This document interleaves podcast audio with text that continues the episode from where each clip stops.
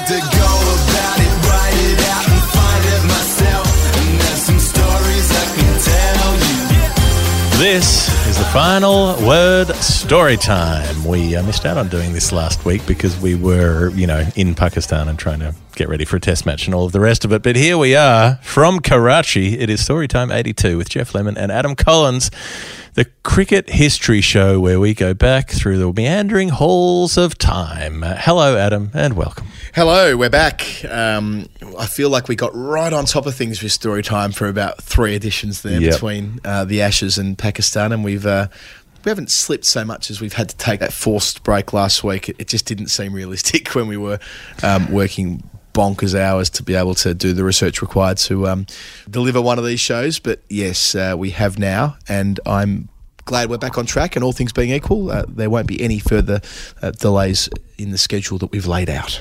This show gets made by suggestions and gets funded by people on Patreon, and we're at about 650-ish at the moment, and we were discussing what our next target should be. We were thinking maybe 800, go for Muralitharan's test wickets record. I've had some suggestions come through. Dono is suggesting we go for something a bit closer first. Mike Valletta's total runs for Australia, 691. Very good. Yeah, Dono was great with this. He had Heather Knight's test runs, which is 697. Ashton Agar's total runs for Australia, which was 708, which I think was also Dono's tribute to Shane Warne at the time, which is... That's going to go up, I reckon. Yeah, it could well do. He might be getting an opportunity to play at Karachi this week. Time will tell. By the time you're listening to this, you will know whether Ashton Agar has got a chance to add more test runs to his tally. Elise Perry's test runs for Australia, she's on 752. Hopefully that's on the rise. And Betty Wilson in that same category, 862. So some pretty good options there. I think we were kind of just hoping for something better than Murali, and all of those are. It's about where we set the benchmark. We've got some others too, other ideas. Well, I think that Betty Wilson is a great shout, but that's where we should go after Murali. So let's see if we can get Murali first, then we'll try to track down Betty Wilson. Nidge has suggested the number of first-class catches by Wally Hammond, 820. And if there's one thing we know, it's what Wally Hammond was very good at catching things. Well, Richard Jansmore built on that. He saw that and said, well, what about the number of STDs Wally Hammond caught, which would be in excess of 820? So I like where you're going there. Pete B also wanted some other Wally Hammond stats. His Tristwell on tour, which is incalculable. He thought. Cameron replied that it's going to be a very awkward conversation between Ancestry.com and us if we try and work out any more to do with Wally Hammond. But I think that was when we suggested there might be a class action from Wally Hammond's descendants because there'll be so many of them coming after us. And Glenn Finkeld has gone with 1,009 so that we can finally get the better of Pranav Dhanawade, who made the 1,009 in the schoolboy match. So all of those in the future. Look, 800's a long way away, but geez, it'd be nice to get there one day. Let's do the thing that we do on the show. Yes, let's do that, Jeff. We have new numbers to solve, and we're going to solve them via the medium of a Nerd Pledge. Nerd Pledge. Yes, we're in a very carpeted room, so I can let loose. It's a game that we accidentally invented with the help of Philip Meng. It's a game that people on the Patreon page play with us. Here's how it works. They fund the show by sending us contributions. But those are not contributions in a normal denomination of currency. They're in a very specific one because their number relates to cricket in some way, and we don't know how. We have to work out what it means. First up, a double header, two cabs pulling off the rank together. Uzair Khan and Ross River Fever Davey having sent through $1.42 in AUD each. Yeah, Uzair, this is timely because we've been emailing quite a bit. We're going to catch up in Lahore next week. He's flying over for the third test match. Oh, really? So that's worked out perfectly. He's got a clue for you, Jeff. It reads as follows. The pledge I've sent relates to a particular player and his/her record in that particular format. So close yet so far describes the record, and you either die as a hero or you live long enough to be a villain describes the player with fans. And he built on this and said he can see how he might be talking about Kohli there, but he stresses that he's not. He continues, I'm one of those who is wanting to see him score a ton now, even though my origins are from the other side of the border drawn arbitrarily by Mountbatten. It's not Kohli, it's a lot closer to home. Right, so we're looking at Pakistan because initially my other thought had been Yuvraj Singh, based on you either die as a hero or you live long enough to be a villain. Yuvraj Singh in the T20 World Cup final of 2014. You may remember, Adam, he made 11 off 21 balls. Yes, that's right. Kohli was batting like a god that day and Yuvraj could not hit the ball. His career strike rate in T20s dropped 3 runs during that innings. And only 4 games later, it came down to 142, which would have been the Nerd Pledge number. But not close enough, and also wrong side of the border. So this indicates I need to look at Pakistan. I couldn't come up with any Pakistan women's players who became villains. I don't think the game has had the profile for that to happen. There are so many Pakistan men's players who have become villains. This is a country that chews them up and spits them out. And so I was trying to track down a 142, Adam. The first thing I was thinking, there's a bit in the clue that says not close enough, and I thought Misbah-ul-Haq, one-day international cricket, never made 100. Yes. Nearly did. He made a 96 not out, but he was always the one doing the graft work in the middle order for Pakistan, down at 5 or 6 or something when the top order had fallen apart. And so for his trouble, he got nicknamed Tuk-Tuk, the little auto rickshaws that like putter along at about 4 kilometres an hour because they all thought that he scored too slowly. And you really got the sense that he was sticking it up everybody at Abu Dhabi when he made that 56-ball 100 in the test match in 2014, as if to say, I can score runs if I want, I'm just choosing not to. Yeah, happy times. We went through that the other week, didn't we, on Story Time? That he got so close about 5 times to a one-day 100, but it didn't detract from what ended up being quite an excellent 50-over career. Well, yeah, he made 10 test hundreds but never got there in one-day cricket. So his top 10 scores in one-day cricket are all between 76 and 96. 9 of the 10 were not out. So he was always there at the end and just didn't quite get time to get over the line. So he was a perfect candidate, but he played 162 one-day matches, not 142. And also he didn't become a villain. I think that might rule him out too. Like Misbah as coach might have been seen not as a villain, but people definitely got stuck into him when he was captain. Like there was a lot of anti-Misbah stuff from inside Pakistan. I didn't detect that because he took him to the top of the world in 2016 and retired in 2017. But it was more the few years before that. Like because he took over in 2010. When they were a shambles. True. People were grateful for about a year and then they got stuck into him for about 3 years and then they went to number 1 in the rankings. So I think he was appreciated a lot more outside Pakistan than inside. Quite possibly. Yeah. Not by everybody, but there was certainly a vocal component. So nothing there. Living long enough to become a villain. I thought, what about the old boys? About Mohammad Hafeez and Shoaib Malik? Shoaib Malik, who's still dominating the PSL. Made his international debut in 1999. This guy's going to end up playing till he's 60. Anyway, he's fit enough to play till he's 60. Well, Hafeez officially retired 2 months ago. Did he? After finishing. We missed this. Yeah. Well, I missed this. Yeah. He he finished up in the T20 World Cup and then pulled the pin in January, announced his formal Pakistan retirement in January. On the day of recording, remembering that our number is 142 we're trying to find, he's 41 years and 142 days old. But it's definitely not the number unless Uzair Khan is has some ability to see into the future and knew when his pledge was coming up. Also, Hafeez's highest one-day score is 140, not 142. Shoaib Malik's highest one-day score, 143. Ah, you're toying with me. And then I thought Sarfaraz Ahmed, who got a lot of stick when he, as a captain, as a wicketkeeper, as a batsman, whatever. 142 I'm looking for. He took 146 test catches, not 142.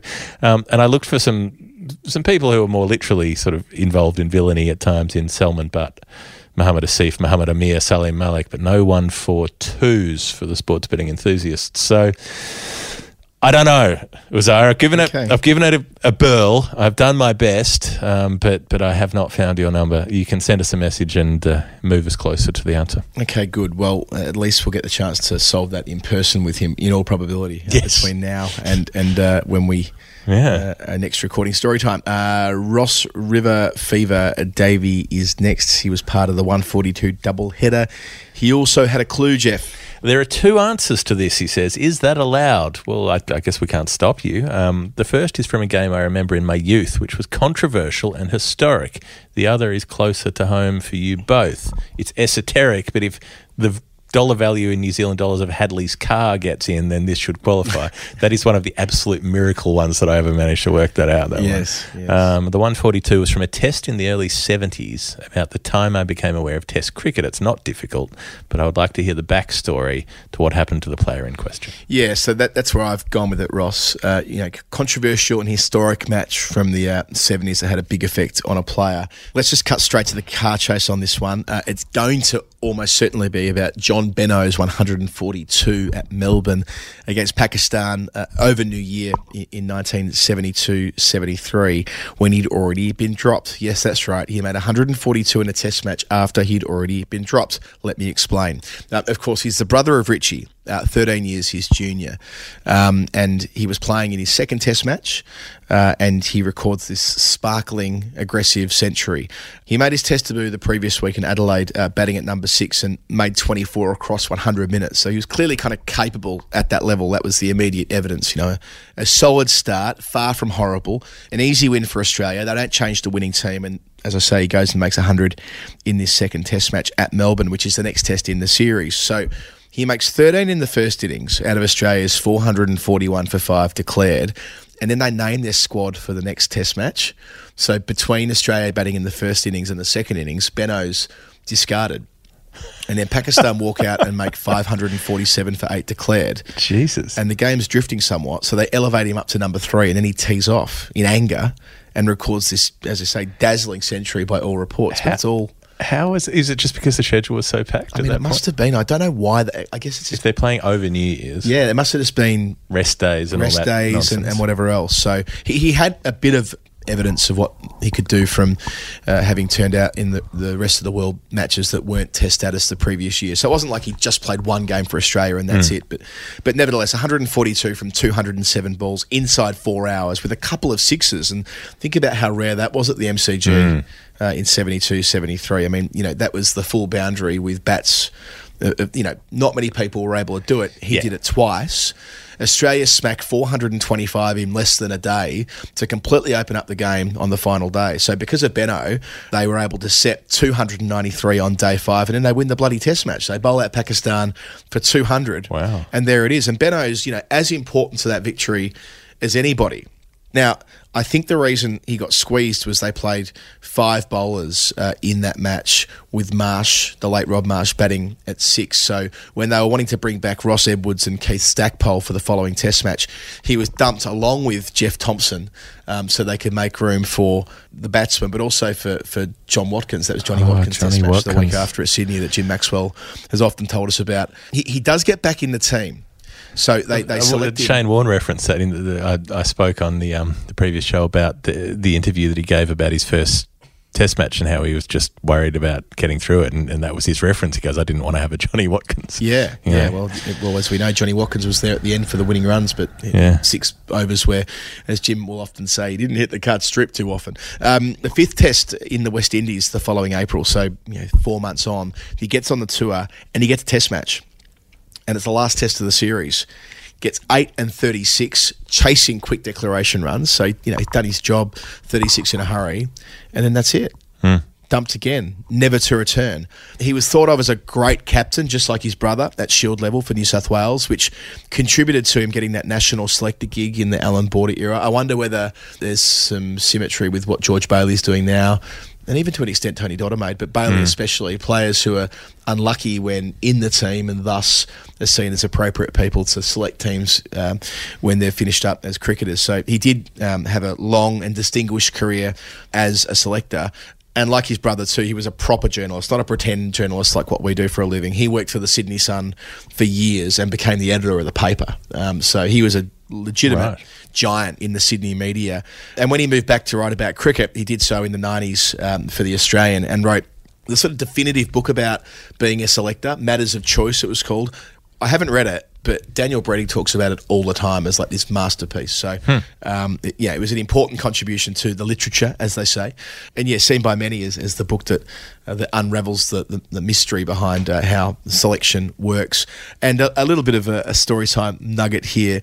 20 years between debuts is the second longest for brothers.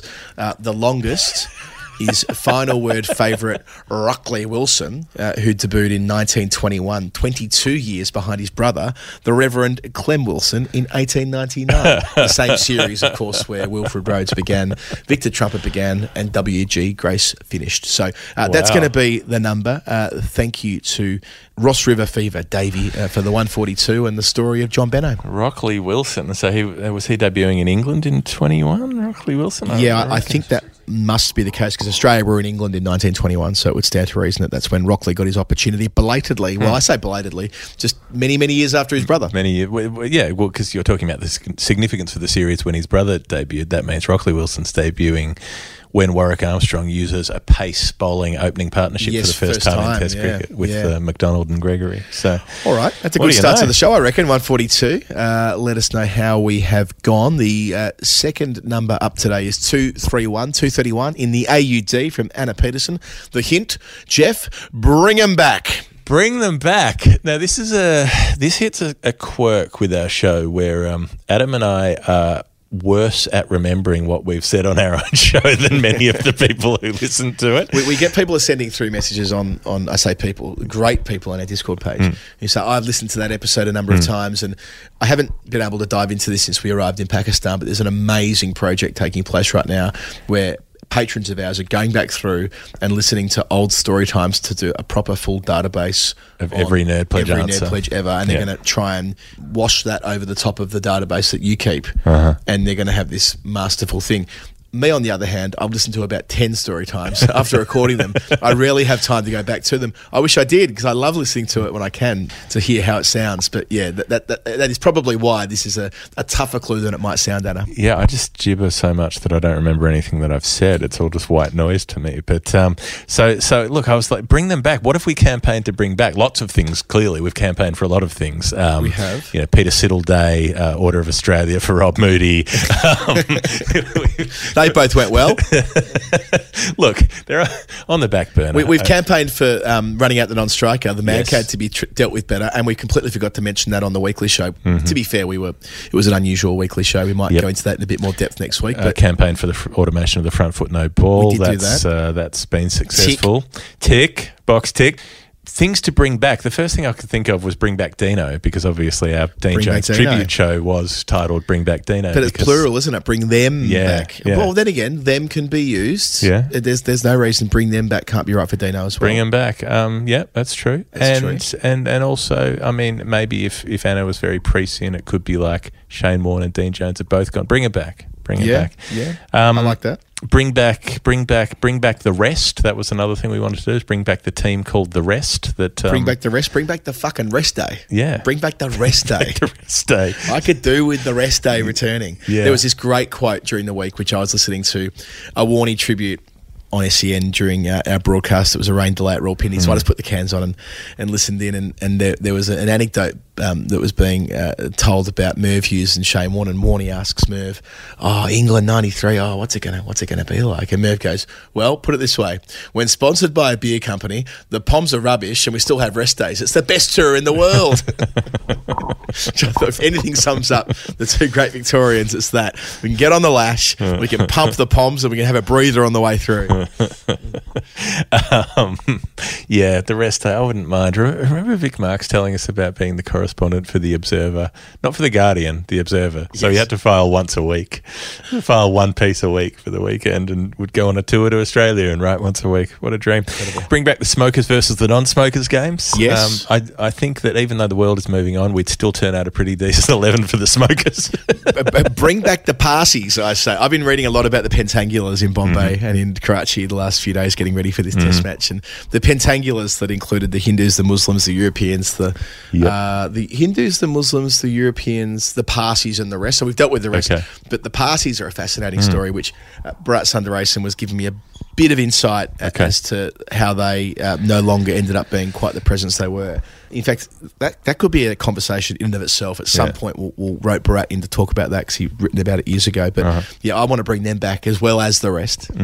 Bring back the biff. That's what you usually get on those like rugby league VHS tapes or whatever they are. Yeah. There hasn't been a lot of push. Bring back the gold helmets. Bring back the gold helmets. This is Adam White mostly, but yeah. Adam White and me to an extent. But bring back the Aussie gold helmets in one-day cricket. And the baggy gold caps. Baggy gold caps. The Dino wanted that, didn't he? Mm. Dino was keen on the baggy golds coming back. But the baggy, the gold helmets for one-day cricket, canary yellow, didn't they do it at a World Cup or something? Didn't they do it somewhere for one series or one tournament, and they got our hopes up, and then they dashed them? Maybe. Maybe we just got ahead of ourselves and thought they were coming back. They were going to, because we saw someone in one. Something maybe like it was that. Maybe it was. I have this vague memory. Maybe it was someone like in the nets, but they were wearing their Chennai Super Kings one. Yeah, that could be it. Well, I mean, I really loved. We talked about it in the Warnie tribute show, but with Warnie running down to Bay 13 in the gold helmet, they've just got to do it this summer, Australia. They've just got to get everything right with the Warnie stuff, and gold helmets could be roped into that. Yeah. And even going to the Lightning Bolt uniform that Warnie wore in 93-94. Lightning Bolt uniforms that Warnie wore at the G in 93-94. And, you know, I told you about the day-nighter there. I mean, unbelievable. That would be awesome. Mm-hmm. And gold helmets are right in the middle of that. For the naming ceremony of the stand, perhaps. Just like the, you know, the Qantas choir, but they're all wearing gold helmets, something like that. Bring back the Marsh Brothers. Keen on that. Just sort of for humour's sake. Bring back Australian cricket to Pakistan. Tick. Done that. Tick that box. The only 231, I was just thinking about the gold helmets thing, and 231 is what? Well, I talked about this on Story Time a few months ago, which was why it came to mind. 231 is what Australia got bowled out for in a one-dayer in Perth in 1988 when New Zealand beat them by 1 run. The Australians were chasing. Right. Martin Snedden bowls Mike Whitney with 1 run to tie and 2 to win and wins the match. Okay. And this comes... God, how many days would it have been? The match was January 3rd, I reckon, so it must be like 3 or 4 days after Mike Whitney's blocked out the test match at the MCG and drawn the Boxing Day test. And then there he is again. He's about to deny them another match. He's about to win this game for them with the bat. And that he gets wristled by Martin Snedden. New Zealand made 232, Australia made 231. Okay. One of the great one-day internationals. That was the 231. So, Anna, that's my offering for you. I've got no idea, but if you want to help me out in the messages, feel free. And that's the best thing about this show. We do big rounds of revisits from time to time, and we can give you a number a second spin. Thank you, Anna Peterson. Next up, 158 in the Euros from Ruto. He was a mad Rooter. He was a mad Rooter. That's we can forgive him for everything. Warnie was a mad Rooter, wasn't he? And we forgave him for fucking everything. So appropriate it comes up this week. Alas, poor Ruto. There's a clue. He says, when Jeff did the county cricket blog last northern summer, that's true, I did the live blog for The Guardian, he said, I was a bit starstruck and promised I'd get a pledge in as soon as I caught up on the episodes. I couldn't resist a theme because you were so kind as to name a recent story time after my adopted hometown. My pledge relates to my adopted home country and their greatest cricketing achievement, though the number itself is not very positive. It's fairly well known, but there must be some dusty stories in there. Yeah, so what I first did was start trawling through our old episode titles and try and work out what part of the world that Ruto might be from. I sense that it could be European. If he was up talking to you on the Guardian County blog, perhaps we can't be far away from that starting again, can we? The season starts, I think, on April 8 or something like that, which I'm happy about. I mean, you know, I'm not happy that I'm not happy that I'll be straight back into, you know, the next thing after this, but I'll be ready to sit at Lord's in the freezing cold come April, I'm sure. So, adopted hometown, Storytime 68 was about drug choppers in Hollywood. Mm-hmm. So I thought maybe he's on the Hollywood Hills, but that was in November. I was looking at November because that's when I think he probably made his pledge. That was, you know, how's the deduction here? There was nothing else about a place in and around New Year's 2022. Actually, that's when Ruto joined. I've got a note here. He joined us right on New Year. Okay. So I thought, well, what about a few months back? There's in October... there's the Gentleman of Philadelphia. That was Story Time 66. Yep. There I'm like, well, look no further. Surely it's a gentleman of Philadelphia. Surely this is some reference to Philadelphia. Philadelphian cricket, Philadelphian. Bruce Springsteen, cream cheese, you know. Yeah. Put it together, ideally.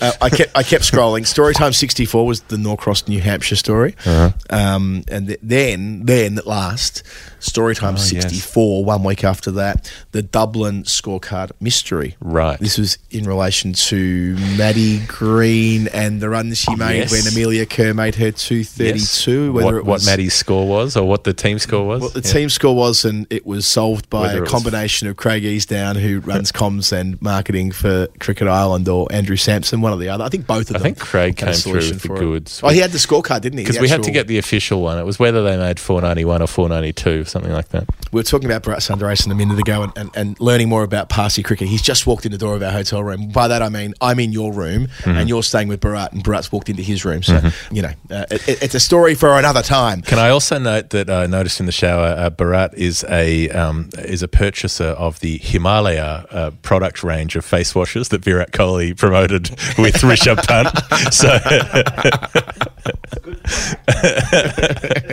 Himalaya. What's the other thing? That walking like a dude, feeling all cool. Yeah. So where are we, Ruto? So it worked. Ruto, we're going to go with the Dublin scorecard mystery because you were in the county blog. I'm just guessing you're in the pledge is in euros. That's so it's got to be in euros. Ireland. That's the other thing. So no one in Hollywood's pledge in euros. Or Philadelphia, for that matter. Ireland cricket in 158. Look, to be honest with you, there isn't loads. It's nothing to do with the St. Patrick's Day miracle. It's nothing to do with the Chinnaswamy miracle. They like miracles. They do like miracles. It's nothing Irish. To do with their first test match at Malahide. St. Patrick got rid of all the snakes out of Ireland. 158 snakes, that's how many there were. Well, 158 runs does relate to Ireland, and specifically the lowest total that they've been involved in a one-day international. So, Jeff, you ended up having a trawl through this and found it for me. This was the last game of the Super 8s in the 2007 World Cup. So, of course, they beat Pakistan to get the party started. They beat Bangladesh just before that I think they were already knocked out of the Super 8s when they beat, they'd lost their first few games in the Super 8s, and after they tied Zimbabwe and they beat so their win and their tie came in the group, and that got them through to the Super 8s, where they didn't go so well for a while. Then they beat Bangladesh, and then this is their last game, which they're hoping to finish on a high against Sri Lanka, and they get bowled out for 77. Yeah, so it doesn't end on a particularly high note, so I think that's in keeping with the clue. Yes. If it's something else to do with Irish cricket, or indeed... No, I think this is it, because he says it's not a positive number in itself, but I think the clue's trying to lead us back to the 07 World Cup. Yeah, so Sri Lanka make 81 for 2 in the chase, which means that the total runs across the completed match is 158. It's just that it's such a grim thing to bring up. Why do you want to remind us of this, Ruto? I don't know. It might be Dutch cricket. Maybe. It might be Dutch cricket. It could. I don't know, but we don't have a Dutch title in the show. No, we don't have a Dutch title. I think it has to be Ireland for this reason. Jeremy Bray top scored with 20 in that innings. Fawviz Maroof was the player of the match with 4 for 25. We're going to say goodbye to Brat for the time being, by the way. I also want to know whether you guys ever got my pledge right when I joined your Patreon. He wants to know whether we got his pledge. We haven't come to your pledge yet.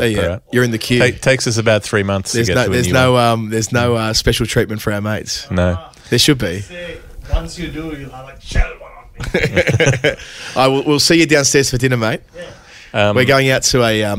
who's the journalist who's taking us out tonight, right? Faizan Lakhani. Who is the king of Karachi, as he was introduced to me today. So he's going to take us out and see what we can find later on. Thanks, Baz. Well, we've already met the YouTube king of Islamabad, Rizwan Haider. So there's a lot of kings going around in this part of the world. 1990s, time for the guru. The guru of Islamabad on YouTube. I will also say it was a great day for Dave Langford-Smith because he got Kumar Sangakkara out. Dave Langford-Smith's figures in this game, 3 overs, 1 for 29. Got Kumar. Got Kumar. Throwing a kettle over a pub, more than I've ever done. So I feel like this is. I wonder if Kumar was on the gas the night before, just laying into the bottles of red and all the rest of the thing. I'm playing Ireland tomorrow. Where did Sri Lanka finish? They came over and up. They made the final. In the dark. Got beaten by a squash ball. Yes. Adam Gilchrist beat him with a squash ball in his glove. We're meandering here, Jeff. We're meandering. We can meander when we're sitting together. We can't meander when we're down a Zoom screen, so enjoy it. So, look, I think the point is that the 158 was probably an attainable number in euros for Ruto, and thus it's brought us to the 2007 World Cup, where we have to remember that Ireland had a wonderful time. They overachieved, and they also ruined the 16-team format along with Bangladesh by knocking out a couple of the bigger teams. They did do that, and as that pre-game talk went on St Patrick's Day when they beat Pakistan by Trent Johnston, what do you want to do? Do you want to go back and be a postman? Do you want to go back and be a bank clerk? You want to stay in the West Indies for another month? And so they did when beating the Pakistani team on that day. Right, so that's the end of Ruto's number for now, at least, 158. Let us know how we've gone. We have a double header with 258. It's in two different currencies as well. Jeff, you're going to go first. So we've got Danny Strickland and Rahul Venkat, GBP and USD respectively. For Danny, there's a clue. I live in Headingley, and this is my debut pledge. That's also a clue. Danny Strickland come dancing. All right, here we go. 258 and Headingley and a debut. Well, obviously the first thing I think of when I think Headingley is Ben Stokes. Yep. And then I remember that Ben Stokes made 258, but he didn't do that at Headingley. He did that another time in South Africa. Yes. So, that's completely tenuous, but that was the first thing my mind came up with. Also in 2017, Ben Stokes made a ton at Headingley in an innings in which England made 258, which is also tenuous, but interesting. That's the match where Shai Hope made the twin tons. And Craig Braithwaite, with Craig with 2 Gs and 1K, was 5 runs away from matching that feat. He would have had 2 players with twin tons, which has happened, twice before? The Chappell brothers. The Chappells, and maybe that's the only time. I don't know of another time. So Craig, despite the extra Gs, couldn't get there with the extra 5 runs, so that was a 258 that was at Headingley. It didn't involve any debuts. However, another team that made 258 at Headingley was Pakistan, and they didn't do that against England. They did that against Australia in 2010. So, did you know Stephen Smith? Batted number 9 in that game? Started his career as a leg spinner. Could you believe it?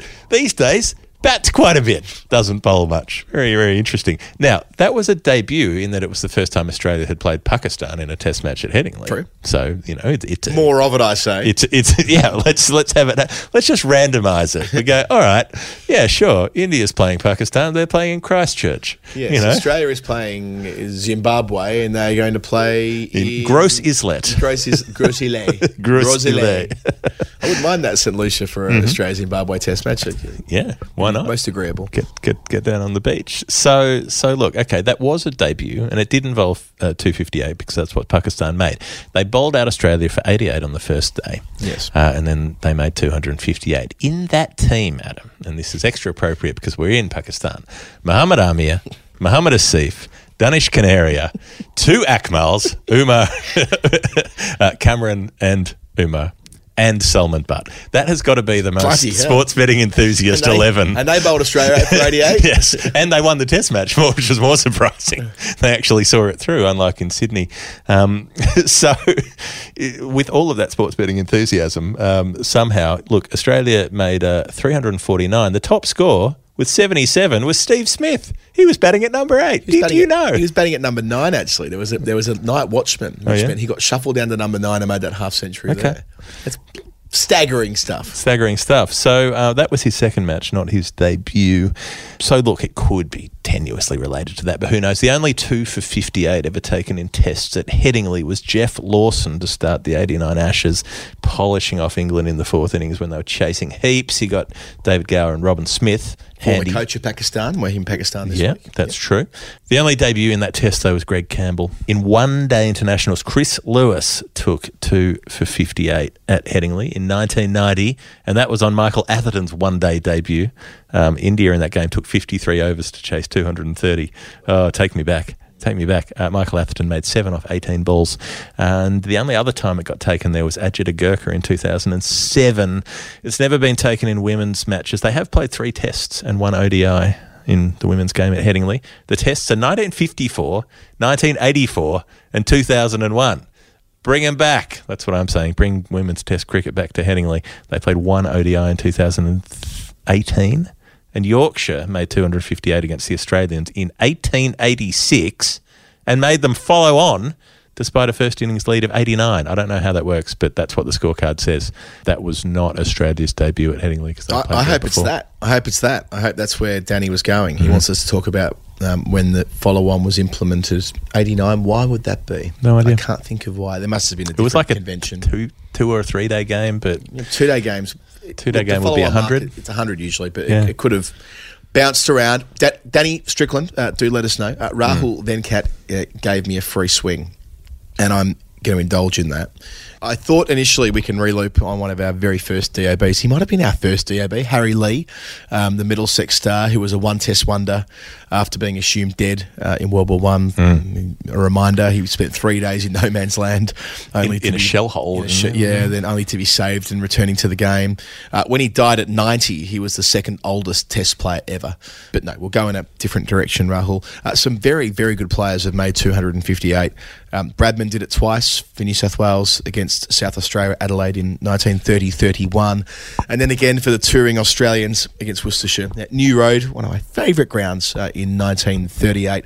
That would have been on the march to his 1,000 runs in May, I'm pretty sure. But I'm going to use this as an opportunity to steer into the life and times of one CB Fry, which surprisingly we've never really done. No.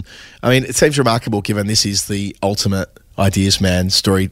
Yeah. There's so many stories around CB Fry. History nerd kind of areas. And I think the main problem is for me, every time I read his name, I think about the character from Futurama. And I find it very hard I can only visualise that character doing the cricket thing. Yeah, or Stephen Fry, as it were, another cricket nut. So he was the first person to make 258 in first-class cricket and unbeaten for Hampshire. Against Gloucestershire at Southampton County Ground in 1911. Now, this game, by the way, deserves some attention. Gilbert Jessop, the great Gilbert Jessop, smacked 153 in 110 minutes for the visitors, Gloucestershire, to start the match and got them to 317 in just 61 overs, which is like warp speed in 1911. Gilbert Jessop. So India in the 1 day chased 231 in 53. Yeah, Gilbert Jessop, of course, who's century later, who twatted it over the pavilion at Lords. Well, into the clock, wasn't it? He did, Gilbert Jessop. Yeah, Harry Trott was the one who went over the pavilion, and Jessop did something equally preposterous. One of the Trotts. Yeah, Albert Trott, that's it. So Hampshire apply, and that's where Fry gets his 258 not out at number 4. They get to 594, a very healthy lead of 270-odd or whatever it is. Gloucestershire, the second time around, get 403, match drawn. Jessop completes twin tons. So after getting 153 in 110 minutes in the first innings, he smacks 123 not out in 95 minutes the second time around. Jared Kimber has written a lot about who would be T20 stars if they were around now. I'm pretty sure Gilbert Jessop meets the criteria there. Twin tons in 1911, both well quicker than a run a minute. As for Fry, this is towards the end of his England career. So that England career started in 1896. He played 26 times for his country, 1,223 runs with just a couple of centuries. So he wasn't an absolute superstar for England. The level down, though, 94 first-class centuries, just missing out on 100 hundreds. 31,000 runs at 50, 6 tons in a row in 1901, which will be the record forever. As Arlott describes Fry many years later, probably the most variously gifted Englishman of any age. No understatement there. He wasn't prone to understatement anyway, Arlott. But let's just go through these broader gifts that he enjoyed per Arlott's description. In addition to cricket, he also played football for England in 1901 as a defender. So he's got a football cap for his country. He played in an FA Cup final for Southampton the year after that at Wembley. He was on the cusp of national selection at rugby union when he was at Oxford studying. When at Oxford, he broke the world record for long jump in 1893, 7 metres 16. And they say that he broke... Now, I haven't got this in front of me, but I think he'd had a few when he did it. He'd had a glass or two before he probably broke the long jump world record. He was also a... Who amongst us hasn't tried long jump in a park? Well, yes. I don't know if we kept that in there when I told the triple. I'm pretty sure you told me to take that out. I took a story out of me telling... Anyway, my triple jump under the influence didn't get into story time then. It probably shouldn't get into there now. So he also, when at Oxford, was a record-breaking sprinter, high jumper, shot putter, teacher, journalist is the other things. Record-breaking teacher and journalist. Well, teacher and journalist were what he went into as a professional. He was taken by Ranji when the League of Nations started, after World War I, after Versailles. Okay. Ranji, who was representing India at the League of Nations, said, was he? I'm going to take CB Fry as my personal advisor, assistant. And it was there in Geneva that it was said that he was offered the throne of Albania. So it was just spare. They just offered it to him. They said, a man of your varied talents, you could be the king of Albania. They offered him to be the king of Albania, CB Fry. Wow. Which he spoke about deep into his life. He had three cracks at getting himself elected to the parliament in Westminster, all for the Liberal Party. If you're listening in Australia, the Liberal Party is not that Liberal Party. The Liberal Party then... I suppose it's the modern-day Lib Dems. And they were quite successful. I mean, they formed government a number of times around the First World War. He didn't ever win, but he fell just 100 votes short in a by-election in 1923. He wrote all sorts of books, including probably Ranji's The Jubilee Book of Cricket. So Ranji wrote it, but they're like, no, we're pretty sure CB Fry wrote it for you under Ranji's name. Right. There's a bit of grey area too, bit of light and shade. He tried his best to try and kill the Nazis with kindness. So much so that in the 1930s, he spent time there trying to bring them into the tent via cricket. He's like, you guys should play cricket. It was, I mean, it was an exercise in, I suppose, appeasement. Really, let's call it what it was. But so he had some. Cricket is the way that we will bridge our divides. That cricket is what will make Corporal A. Hitler get over the First World War. Well, I think the idea was that he thought that cricket might be something that he thought that Nazi Germany was a big enough country. He's like, why don't you guys play cricket? You'd love it, and it could help bring the countries closer together and less likely to end up in conflict. Wow. Okay. He wasn't right on either front, although as we know about German cricket, they do get there in the end. Well, it's interesting that Dan Weston had a bigger influence in an area than CB Fry did.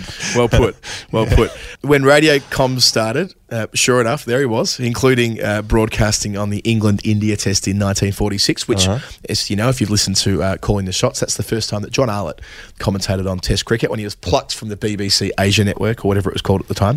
He wanted to be a star in Hollywood. And this is a bit dark as well. He wanted to be a star in Hollywood, but he carried around with him some pretty significant mental health demons, according to reports at the time. But so he never kind of quite went through with that. Also, he was an acrobat. So I've plucked this from somewhere. How's this? I'm going to read the whole quote. Dick Grayson. I'm going to read the whole quote here. Fry's party trick was to leap from a stationary position on the floor backwards onto a mantelpiece. He would face the mantelpiece, crouch down, take a leap upwards, turn in the air, and bowed to the gallery with his feet planted on the shelf. Persuasion would occasionally get him to perform this turn at country houses, much to the interest of the guests. Well, so, okay, he's already a champion high jumper and long jumper. Put them together, gets you on a mantelpiece. Gets you the throne of Albania. Could he do it with the brandy in his hand? Well, that's how he broke the world record in long jump. I mean, he made 94 fucking first-class hundreds, averaged 50. Imagine that. What, I mean, honestly, fair income. What a life. He died in 1956, the Olympic year in Melbourne, 6 years after retiring from writing at age 84. So he kept working until he was 78.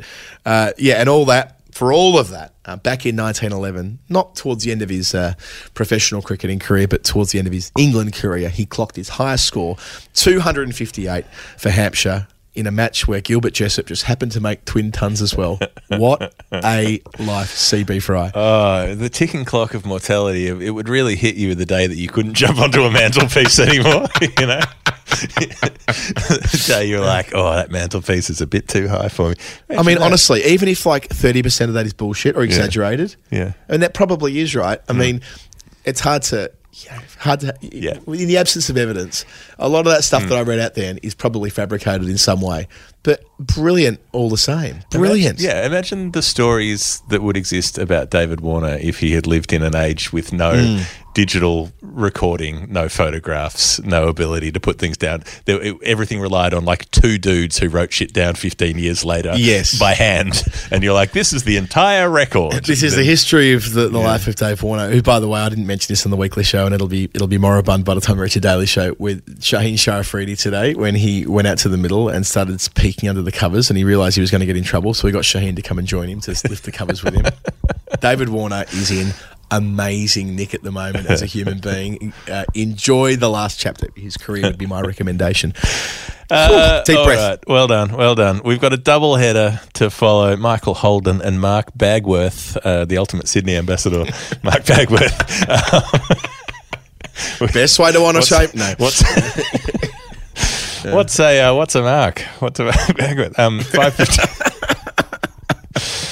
$5.53 in the AUD. That's the number. So 553. Yeah. I'm having a look at Mark, who had a 207 previously, and I dug through. Hopefully, the Final Word Nerd Pledge project will unearth this, because I couldn't find out what we spoke about. I know we've talked about Keith Stackpole and NASA Hussain making 207s before. The run out that wasn't for Keith Stackpole, or the other way around. He should have been given out on the first day. It was on the back page of the paper the next day with him being 2 feet out, and he resumed to make 207 and define that test match.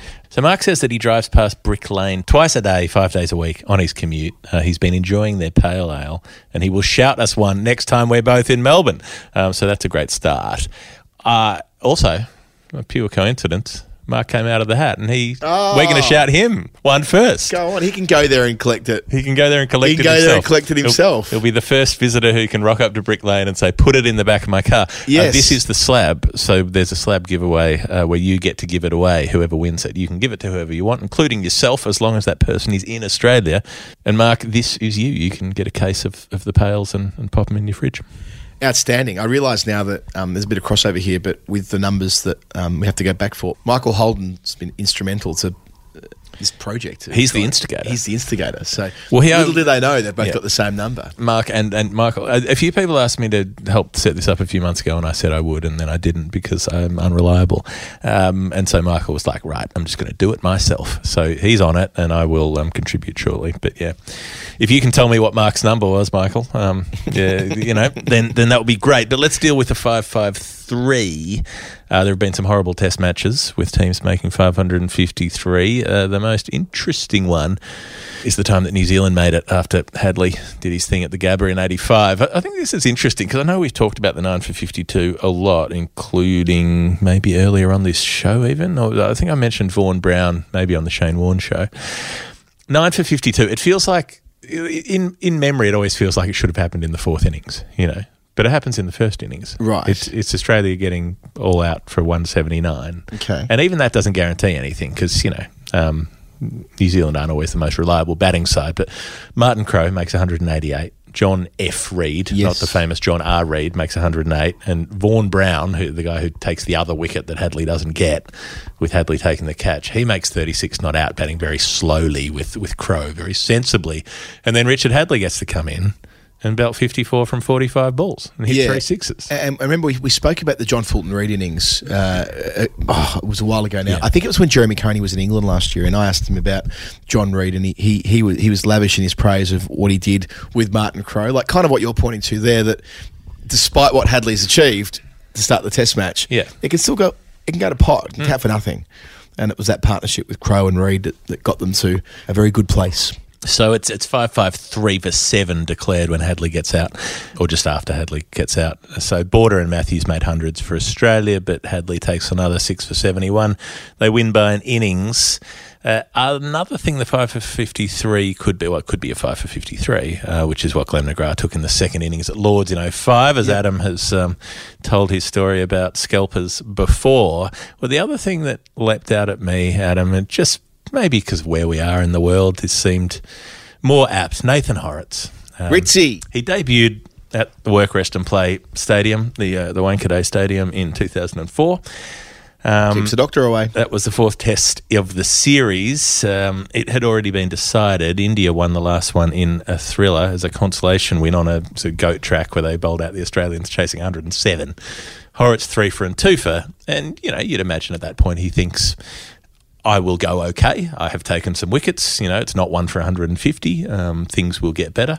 But it took more than 5 years before he got more than three in an over. And I remember it being this real thing that Nathan Horrocks has never taken a five-wicket bag up until that summer of 2009, 2010. Yeah, and he takes a five to finish off Pakistan at the G in that series of 09, 10. Yep. And I was there for that, and it was a really big deal and a really big breakthrough. Mm-hmm. And you know, it was, and most importantly, it came after he didn't get to play at the end of the 09 Ashes series. And yep. In Whitewash to Whitewash, Bredo does a great job of explaining all of this, but it was a real marker. I know it didn't last forever or even for much longer for Horrocks, but that was really important, I think. You know, mm-hmm. It gives him some fulfilment that was probably lacking after what happened in 09 when he was ludicrously left out of that final test team. Yeah, exactly that.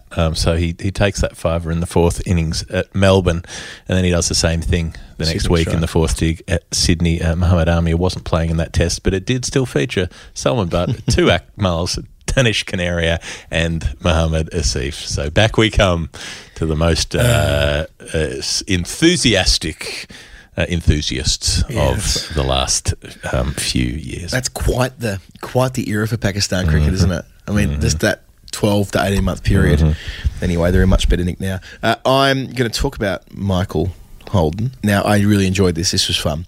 The clue, and the only clue, was I needed to go back to his first international game that he'd been to, and he supplied me with some photographic evidence and said, go for it, have some fun. So he's in a blue T-shirt, his sister's in a wide brim hat, and they're holding up a banner they've painted together saying, hello, Hampton. Hello, ... Hampton. Oh, it's very Roy and HG, isn't it? Hello, Bolivia. Hello, Bolivia. It's a great photo. And what I like about it is the screenshot. It's clearly sort of taped off the telly when he's hit pause, even better. Yeah. Oh, you can see the old Foxtel pause bit down in the bottom corner. I'm not sure whether that's still on Foxtel, but I detected that as well. There are loads of Australian shirts from the 1980s around him, so I thought this has to be before the Toyota days of the 90s. Otherwise, the Hello Hampton would have a logo on there. By the way, speaking of signs in Australian crowds, I had the great privilege of spending some time this morning with Iqbal Munir, who is the foremost Pakistani cricket photographer, and he covered the era of Imran Khan closer than anybody. He thinks he's got up to 2 million frames floating around of Imran Khan. I mean, it's extraordinary, really. But one of his books was a catalogue of the 1992 World Cup. It's really quite amazing. Like, I really want to get hold of this and share it around. He isn't sure how many are still in print, but where there's a will, there's a way kind of thing. And one of the photos in there shows all the banners that are lined up across the second deck of the Southern Stand for the World Cup final, and they were quite punchy. There's one up there about sort of Imran Khan. It's like Imran, sex god, Botham, food hog, I think it says, something like that. So there was a time when, and I've said before on here that in Inside Edge magazine in 2002, from the 0203 one day is at the G, in fact, probably the one day where Warnie did his shoulder, come to think of it, there was a sign in the crowd saying, a picture of Warnie, painted saying, hey, Goff, suck me off, and there's a pic, and they've drawn on, they've drawn Darren Goff on his knees filleting Shane Warne. Oh, what a feeling down the side with the Toyota. Wow, okay. That's all hand painted on a bed sheet. Yeah, someone really, there was a time. Someone really. I wonder if they still have it. You know, I wonder if they hung it up at home. Suck me off. I'll send it to you. I've got it on my computer. I wonder if they put it up on the living room. Why don't I bring it up now? If I put it in here into my computer where we're sitting together, Goff, there's a decent chance that this will come up in the search terms. Just get a nice picture of umpire Michael Goff. What do you know? It's the first thing here, and I've called it Hey Goff. In the same way that you've got your Hey Watson, I've got my, and this was Screen Crabs many years ago. Here it is, Jeff. Enjoy. What do you make of this piece of art? Okay, well, it's less explicit than I thought. They've used the angles. Let's just say it's VHS R-rated rather than online. You know, they've used the angles. Warnie with hair all over his legs. Mm-hmm. Just with his Australian shirt on, and then Goff number 8, and then Hey Goff, suck me off, and then oh what a feeling with the Toyota for the O's. Sure, Toyota were very appreciative of that. So was the go that you would win a prize from Toyota if you had best of the day. Okay. Best of the day, yeah. So if you had, I wonder if that won, but I love the fact that made the magazine. I doubt that it won that day. I feel that Toyota would have understood that was potentially a problem for them even then. This is a diversion for you, Michael, but I suspect you probably quite enjoyed that. So feels like a one-day international. Looking at the crowd, I can also detect protect the white picket fence, which might be helpful as we work our way through. Hampton is in South Australia. We know that Michael's from Adelaide, so yeah, it all adds up. Adelaide Oval, looking at the 80s, and boom. And not long after that, I realised that what we're actually talking about is someone else that came up on Storytime very recently, Bruce Reid. We keep coming back to Bruce Reid. Michael tells me, it's from a weekend in Adelaide, he subsequently told me this when I couldn't quite work out where he was at, where there were back-to-back one-dayers, which was very common in the glory days of the Tri-Series with mass attendances. We were talking about tickets, weren't we, on the most recent story time, and you know, back to back on the weekend, they were the hottest tickets in town. You know, Australia would play at least one, obviously, but well, in 1986 on Australia Day, 26th of January, that must be when Michael was there with his sister. So Australia on the 26th make 262 for 8, a young Steve Waugh, top scores with 81 from 75, sign of things to come. Then hometown legend Flipper, by the way, if you want to read about Wayne Phillips, Google Shannon Gill's marvellous piece that he did with him recently on ESPN. I strongly recommend it. It's Wayne B. Phillips, not Wayne N. Phillips. Yes, that's right. John F. Reid and John R. Reid. The Flipper made 23 not out from 8 balls at the end on his home ground. Classic. India set 2-6-3 in early strife after McDermott takes 3 wickets. But then down at second change, in comes big Bruce Reid. He runs through them and he takes 5 for 53. It includes Vensaka, then Azharuddin. They're both caught by Alan Border. Gets Gavaskar, gets Kapil. Yeah, it's a big old day for Bruce Reid. Bowl them out for 226. He takes 5 for 53. Man of the match. All's looking pretty good in the world for Australian cricket at that point. Well, maybe too good. Maybe they had a big night on the gas in Adelaide, because the next day they rock up for the second game of their doubleheader in late January when it's pretty bloody hot in the city of Churches, and New Zealand take 7 for 276 from them. John Bracewell was out first ball of the game we were talking about. John Bracewell on our most recent story time when he took 6 for 32. Against Australia to win a test match. Well, not so much this time, but yeah, the New Zealanders cracked on. Jeremy Coney made 40 off 34 in the end, and Bruce Reid took 3 for. But in reply with the bat, all out 70. Flipper top scored with 22, and only he and David Boone made it to double figures.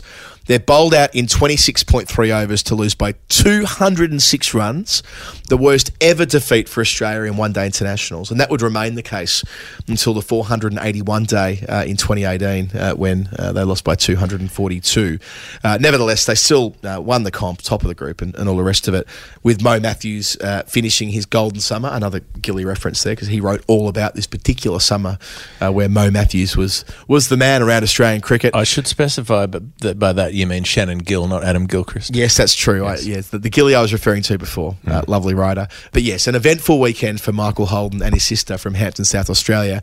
But they were only at one of them. Mercifully, they were only there for the Bruce Reid 5 for 53, and luckily they weren't there for the next day when Australia were all at 70. But yeah, happy times in the Tri-Series in the mid-'80s at Adelaide Oval. Well deduced. If you had asked me, I could have told you that Michael Holden must have been at Adelaide Oval, because I met him there when you were recording a video with Mike Hussey when we were at Adelaide Oval last summer. That sounds about right. He came up for a chat. Yeah. So that would have been where he was. Got to be here next time.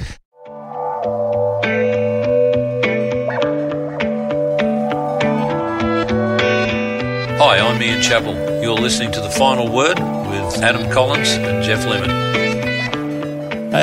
2 more to go. Okay, sounds good. Another doubleheader. You found a few of these this week, Geoff. Nicely done. 341. Connor Prendergast pledged in euros, and Richard L in USD. Can you remember who was the original pledger and who was the who got tagged in on this one? I think Connor comes up. Can you remind new listeners how you jump the queue in Storytime? Yes, so there's only one way to jump the queue. You if you put in a number, you go in the queue. Brand new people. We get on within about 3 months. That's the aim. You can change your number and be on it as many times as you want. In that case, sometimes it takes a bit longer. But the only way to hop up the queue is to have the same number as someone who's near the top. In that case, we do a double header, because maybe the answer we've got for one person ends up being the answer for the other person. It just makes sense. You know, it makes sense. slamming Sam Kekovich. The fat. Is Islamabad? Of course it's not. Okay, so let's start with Richard. You're going to take Richard in the USD, Richard L. 341, 341 is the combined strike rates of two of the greatest cricketers of all time in a match I witnessed in person in the US in a losing cause. Indeed, the first wicket taken was from one of them, one ball after he had hit a six literally over my head.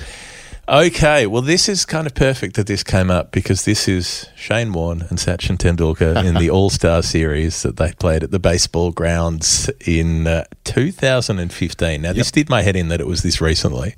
2015. When we were in the Caribbean doing the test matches over there, we were checking in and saying, what is going on in America right now? Like 45,000 people going to Dodger Stadium or whatever it is to watch Virender Sehwag beat up Courtney Welsh. Or, you know, they got decent teams together. And now I know I've said this before. I know I've said this before on the show that I think someone has got their number ever so slightly wrong and my answer is right.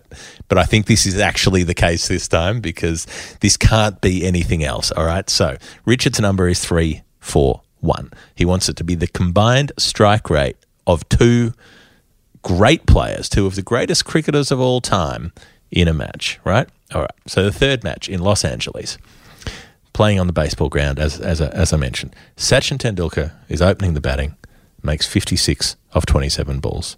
Sourav Ganguly comes in and makes 50 from 37 balls. They hit 9 sixes between them. Sachin's strike rate is 207. Ganguly's strike rate is 135. That adds up to 342.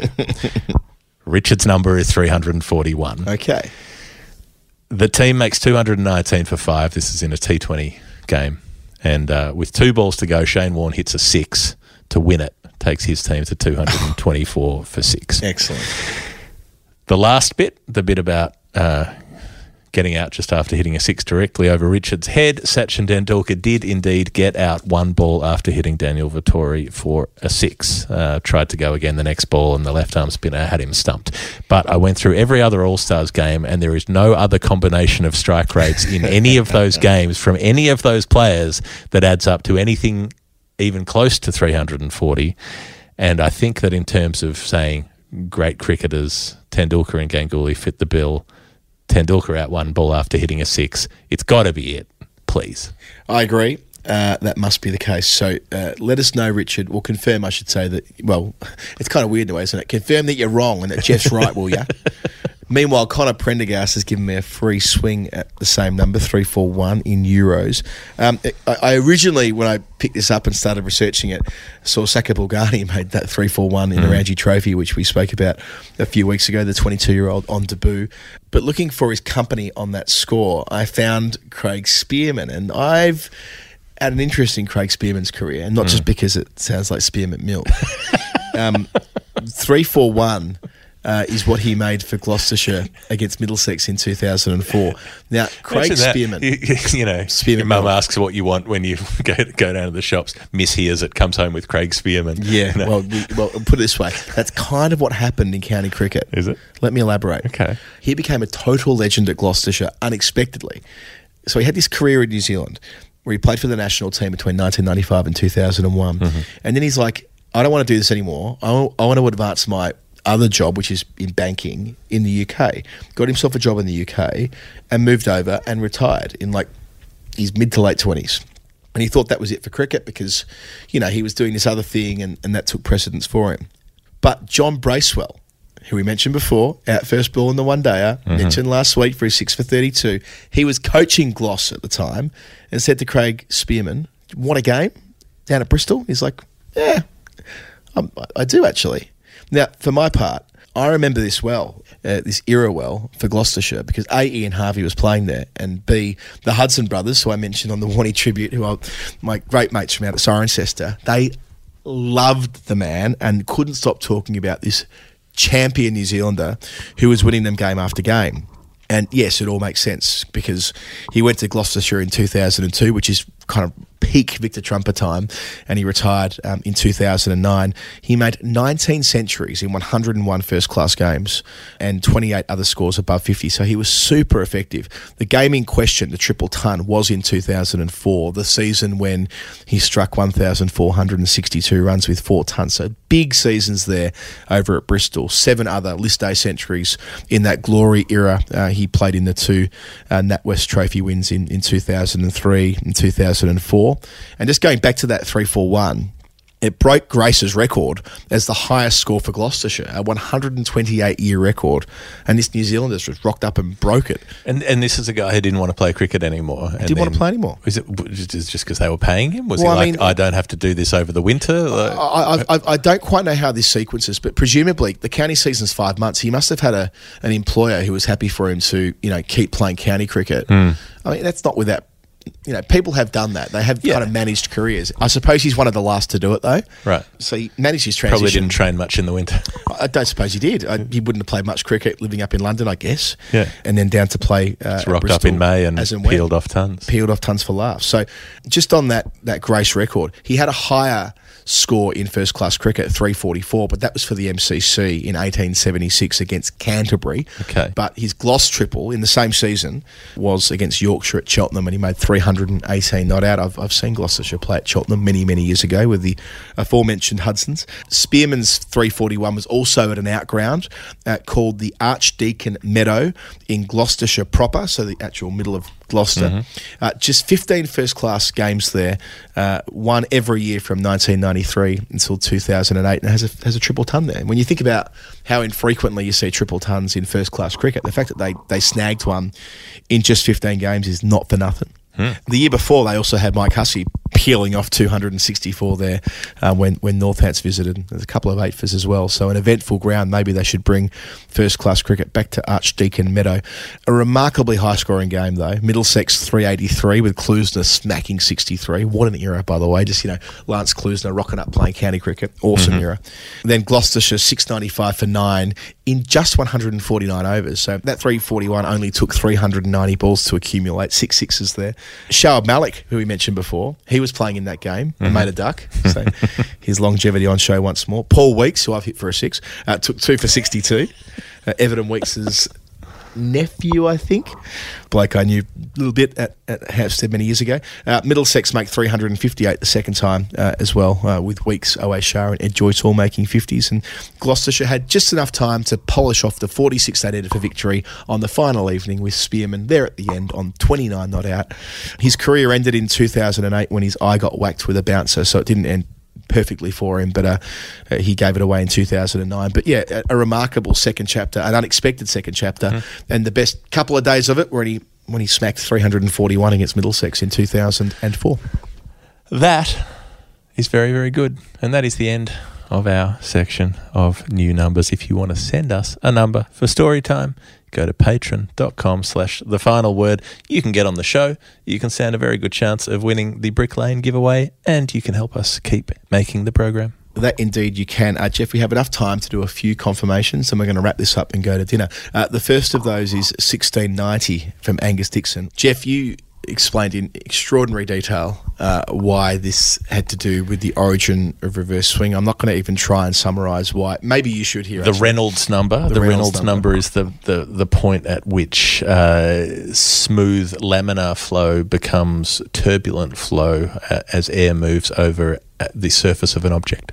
Yeah, so actually the confirmation hasn't arrived formally yet here, but our pal Julian, who's the History of Netherlands curator, who we'll be seeing in June, hopefully, if I get over there for those one-dayers, has been in the chat saying it must be right. And a really good chat that played out there on Discord between Matt at the Gabba and Dono, who swung it big and Bob reversed too probably, and George Norman, who dug out an article that explains it all. Clarissa explains it all, if you like. Twitter follower of mine there. Melissa Jane Hart, my best follower. But yes, I think this is, yes, if I've got my notes correctly, this is from Julian, Geoff, who's added a bit more information for you. Julian has, so basically I worked out that it was the Reynolds number, but I wasn't quite sure where 1690 came into it. I knew that it was there at some point. Julian's found a paper which the great physicist. I don't know what people who do this thing are, what field they're in, but Scobie, who's been doing a lot of work on this, says that at higher Reynolds numbers, RE equals 1.69 times 10 to the power of 5, the laminar separation bubble reattaches downstream and a turbulent separation angle can be identified around theta T minus 130 degrees. Now, I don't know what that means, but I do know that it contains 169, which is what the number was originally, 1690. Yeah, 169 times 10 to the power of 5 would be the same as 16.90, he goes on to say. Now, with the decimal point moved 4 to the right as per the clue. Okay. So if I'm reading it right, it marks the critical moment when swing changes direction from conventional to reverse. Love it. Beautiful work all involved in that, you absolute freaks. Next is 632, Sean Pollich. We said John Bracewell, 6 for 32. He gets a fourth mention on Story Time today. It was correct. Sean tells us he grew up in Auckland, now he's in Brisbane, hence the currency. He remembers when he bowled Alan Border as the big moment in that defining spell. Joseph Ryans, 421, says the figures taken by the chicken farmer Edo Brandes in Albury in the World Cup is correct. Adam, you mentioned the New South Wales-England game. Dad took me to that match where Greg Matthews received quite a bit of sledging from my dad. And he also says here that Lavington has all these notable events like Israel Folau's first AFL game and all sorts of other bits and pieces. And I should say, by the way, that Jarry Kimber, I didn't listen to this until very recently, made a brilliant podcast in his double century series about that very game where Brandes takes 4 for 21. So if you like what Jared does, go back and find that and learn more about Edo Brandes and the fact that he was best mates with Graham Hick. Who knew? Jared knew. Sean O'Carroll, the 250 on the dot is indeed what Bangladesh made in Cardiff in 2005. Sean says, as an England fan, I remember that match so vividly and it led to me having an ongoing soft spot for Bangladesh, eventually getting out there in 2014. A shame that Ashraful never scored the runs to match the potential. Yes, and we all have a soft spot for Bangladesh on this show. That we do. 96, Jeff, you finally got there for Jeremy Brown. All 96 wickets of, Warnie's last series, the 2006-07 whitewash. I loved hearing you come up trumps. As I said, I started as an intern the next summer and haven't been able to watch every ball since. A nice way to go out for a very blinkered Australian fan. Beautiful. Andrew Turner says 5.67 was indeed Liam Botham's debut of 5 for 67.